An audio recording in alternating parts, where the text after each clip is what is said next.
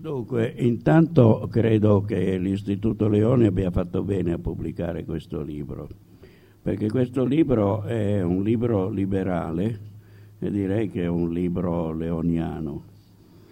Eh, però eh, posso anche aggiungere, eh, questo è un libro che si ispira, diciamo, largamente ai principi della scuola di Chicago, di Virginia, eh, di Milton Friedman in questo caso eh, che eh, grosso modo si possono sintetizzare per il campo monetario, magari anche in altri campi, come rules versus authority, dove le regole debbono prevalere sugli interventi discrezionali.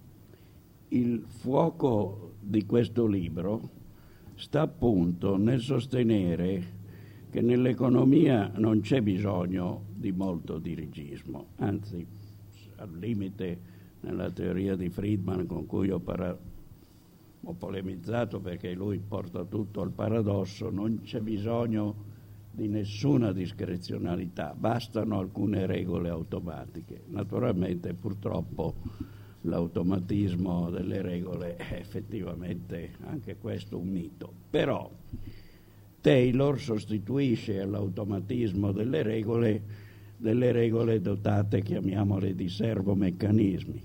La regola monetaria di Taylor, in sintesi, del resto lo dice anche lui, consiste nello stabilire che la quantità di moneta che si espande e quindi il livello del tasso di interesse deve avere una sua relazione col tasso di inflazione e col PIL.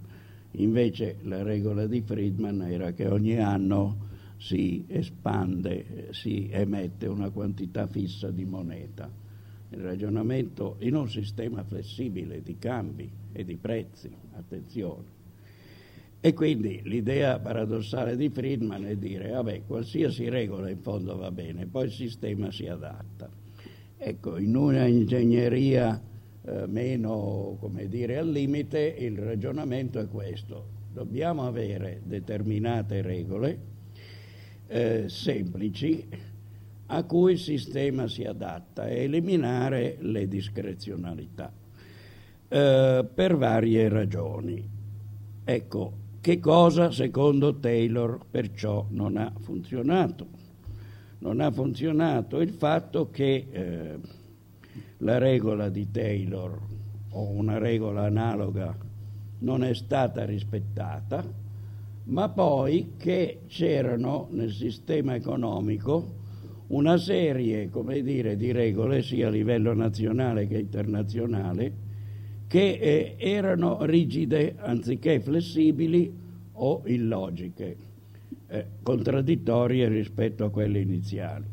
La principale regola sbagliata, che naturalmente non è una regola in questo meccanismo, è la rigidità dei cambi. Se i cambi sono rigidi, un paese accumula deficit di bilancia dei pagamenti eh, e un altro paese accumula surplus. Se i cambi sono liberi e flessibili, si potrebbe anche dire moderatamente flessibili, se si vuole, Taylor sarebbe d'accordo, ma comunque flessibili, questo non può succedere. Quindi quello che è successo tra gli Stati Uniti e la Cina deriva puramente dal fatto che il cambio cinese è manovrato e quindi che noi abbiamo un surplus costante e dall'altro lato abbiamo il dollaro che non ha il suo tasso di equilibrio e quindi tutto il resto è squilibrato. Dal punto di vista monetario bancario, gli squilibri derivano, nell'analisi di Taylor che mi sembra di condividere, dal fatto che poi ci sono state nella trasmissione dell'impulso monetario, grande o piccolo che sia, al sistema bancario e all'economia reale, una serie di discrasie, la prima delle quali è, e di questo ne abbiamo già parlato in un altro convegno, forse in due convegni oramai, uno di Magna Carta e un altro di presentazione di un altro libro dell'Istituto Leoni, negli Stati Uniti, ma probabilmente anche in Gran Bretagna, si è inventata un nuovo tipo di politica sociale, quello di dare la casa alla gente senza i soldi. Cioè, scrivendo una norma per cui una banca che dà i soldi a una famiglia di minoranza etnica priva di mezzi riceve un bollino blu di elogio che naturalmente serve anche per dire prima o poi ti dovrò aiutare, visto che hai fatto la bella trovata di dare prestiti di mutui immobiliari con finte ipoteche, anzi eh, in inglese questo termine ipoteche non è stato usato, sarebbe mortgage, adesso nella finanza si è inventato un termine di illusione finanziaria pazzesco che è asset based security. Asset based, quindi non è un'ipoteca, è sostenuto da un asset.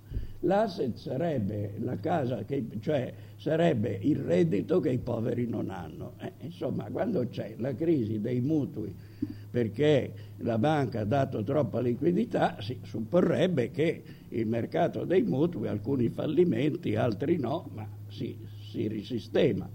Invece, avendo una serie di, per, di, di, mutui fatti a gente che comunque non aveva i soldi per pagarli, è esploso il fatto che i prezzi degli alloggi sono scesi e questi non potevano neanche prendersi l'alloggio uh, in garanzia perché evidentemente la garanzia non valeva e loro avevano dato un mutuo del 120% col bollino blu.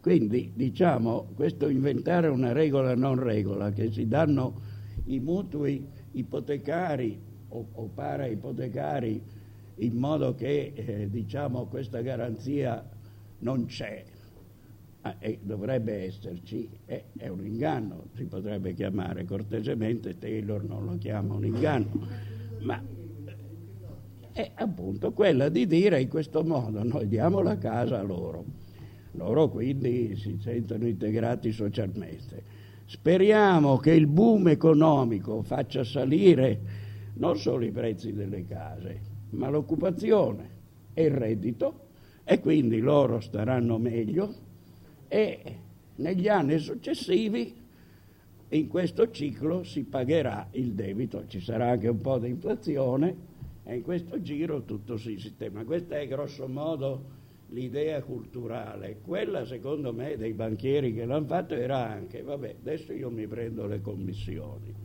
Se poi succede qualcosa, io comunque vado da questi soggetti che mi hanno dato il bollino blu e dico scusate, io ho fatto quello che mi ha detto lo Stato, e in questo caso non è lo Stato federale ma è lo Stato che ne so del Massachusetts. Quindi ho diritto a essere aiutato. Non si è previsto che con tanti bollini blu, e io adesso tralascio, e fenomeni anomali di questo genere, di questi casi, messi insieme eh, diventavano insostenibili tra di loro. Ecco, poi Taylor entra nel vivo col ragionamento sulla prevedibilità e sostiene che gli interventi che ci sono stati non erano giusti o sbagliati in sé, questo si può discutere. L'errore sta nel fatto che non erano prevedibili e sono continuamente cambiati. Tra le altre cose, lui lo dice anche per il Fondo Monetario Internazionale, io stesso nel passato quando mi occupavo di politica ho fatto anche un lavoro con Craxi, il rapporto Craxi sul debito e me ne sono reso conto, insomma uno non può dare i soldi e poi cambiare idea. E questo ha provocato delle crisi. Il Fondo Monetario ha cambiato spesso idea, oppure poneva delle condizioni impossibili, chiaramente che sarebbero state violate a certi paesi, dopodiché avendoli questi violati, ma era ovvio che a un bambino che non era possibile rispettarle perché non c'erano i mezzi per farlo, tipo riduci il deficit di bilancio del tot per cento in X anni, uno che ha un sistema tributario primitivo non lo può fare, quindi uno lo può capire subito che è impossibile. Quindi, dopodiché, il Fondo Monetario che fa? Ritira i soldi che aveva dato perché le condizioni sono state violate, ma le condizioni erano assurde, si sapeva in partenza. Quindi, voglio dire, questa variabilità eh, del Fondo Monetario in alcuni casi, alla Russia per esempio ha dato, qui dice è vero, i soldi, dopo due mesi ha cambiato idea, forse per ragioni politiche, e così il rublo ha avuto una crisi derivante dal fatto che in questo caso senza nessun motivo noto e prevedibile sono stati ritirati. Allora la prevedibilità, questo nella storia passata. In questo il fatto che i vari ministri del Tesoro, i governatori della Banca Centrale, facevano dei programmi annunciandoli ma senza che si capisse poi in che cosa il programma consiste e poi cambiandolo dopo un po'. Infatti se voi avete letto i giornali, no? parte le sigle, TARP, eccetera, uno diceva, intanto per esempio l'ultimo piano Geithner ci vuole forse un filosofo, un metafisico per riuscire a capire esattamente come funziona questo marchingegno. L'unica cosa che si capisce è che ci sono dentro degli imbrogli, ma non, è misterioso. Comunque è stato presentato in modo misterioso, cioè a, a posteriori si definiscono le regole.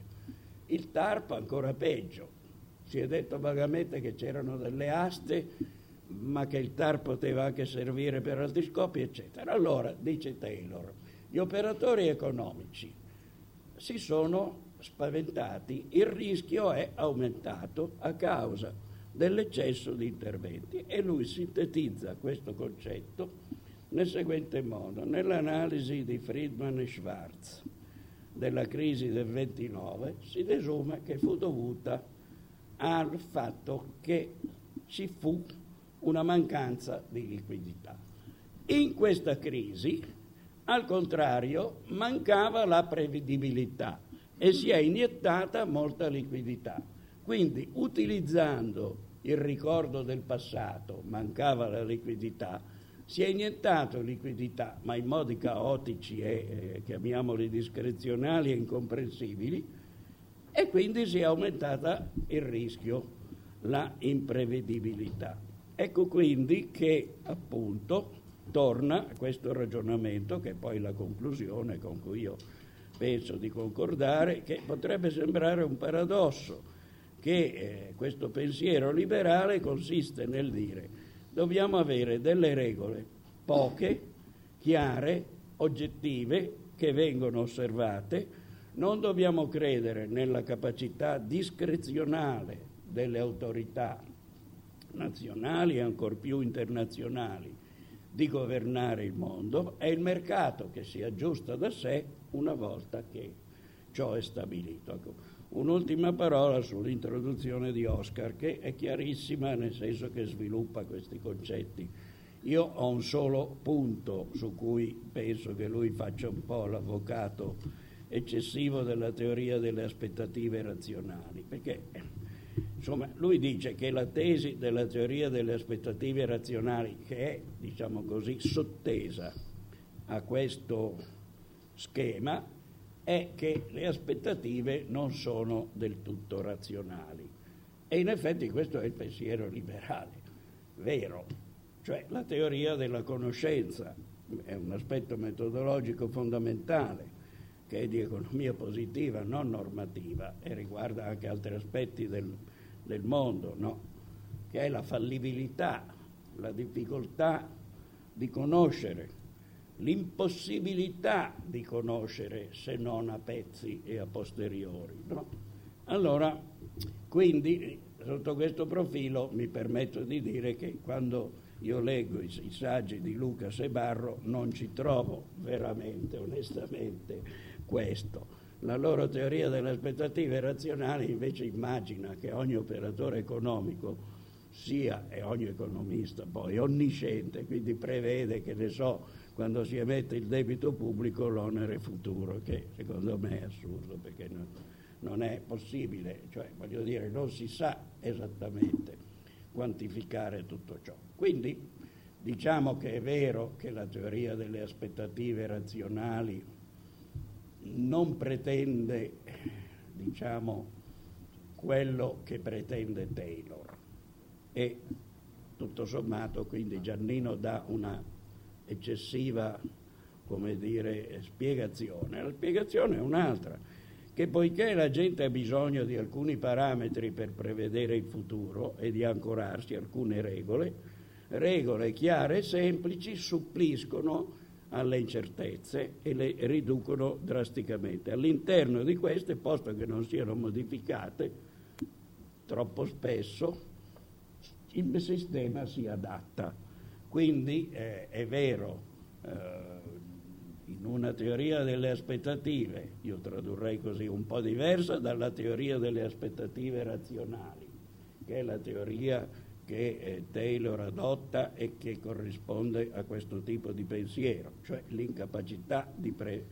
cioè in sostanza nella teoria delle aspettative razionali c'è la parola aspettative razionali, nella teoria di Hayek c'è la parola razionalità limitata diciamo, nell'ambito di una teoria delle aspettative con razionalità limitata, eh, bisogna seguire alcune regole. Violando tali regole avvengono delle crisi. Gli interventi fatti in modo discrezionale le aggravano perché si aggrava l'incertezza della crisi questo è il titolo fuori strada e naturalmente ci sono poi gli elementi che Rossi ha messo in luce di carattere strutturale, però se noi ragioniamo all'interno del problema di ciò che ha causato la crisi e come lo Stato ha sbagliato nella crisi, il ragionamento è lo Stato è stato dirigista mentre ha, e, e dando tutti questi soldi in sostanza ha creato una liquidità che adesso gira per il mondo, non si sa bene cosa succede e tutto sommato non ha aiutato a risolvere la crisi. Se avesse speso di meno in un modo più certo e chiaro, eh, non è detto che la crisi non ci sarebbe stata perché essendoci stati degli errori, eh, gli errori generano una crisi, però i rimedi sarebbero stati eh, più efficaci e la crisi sarebbe stata minore.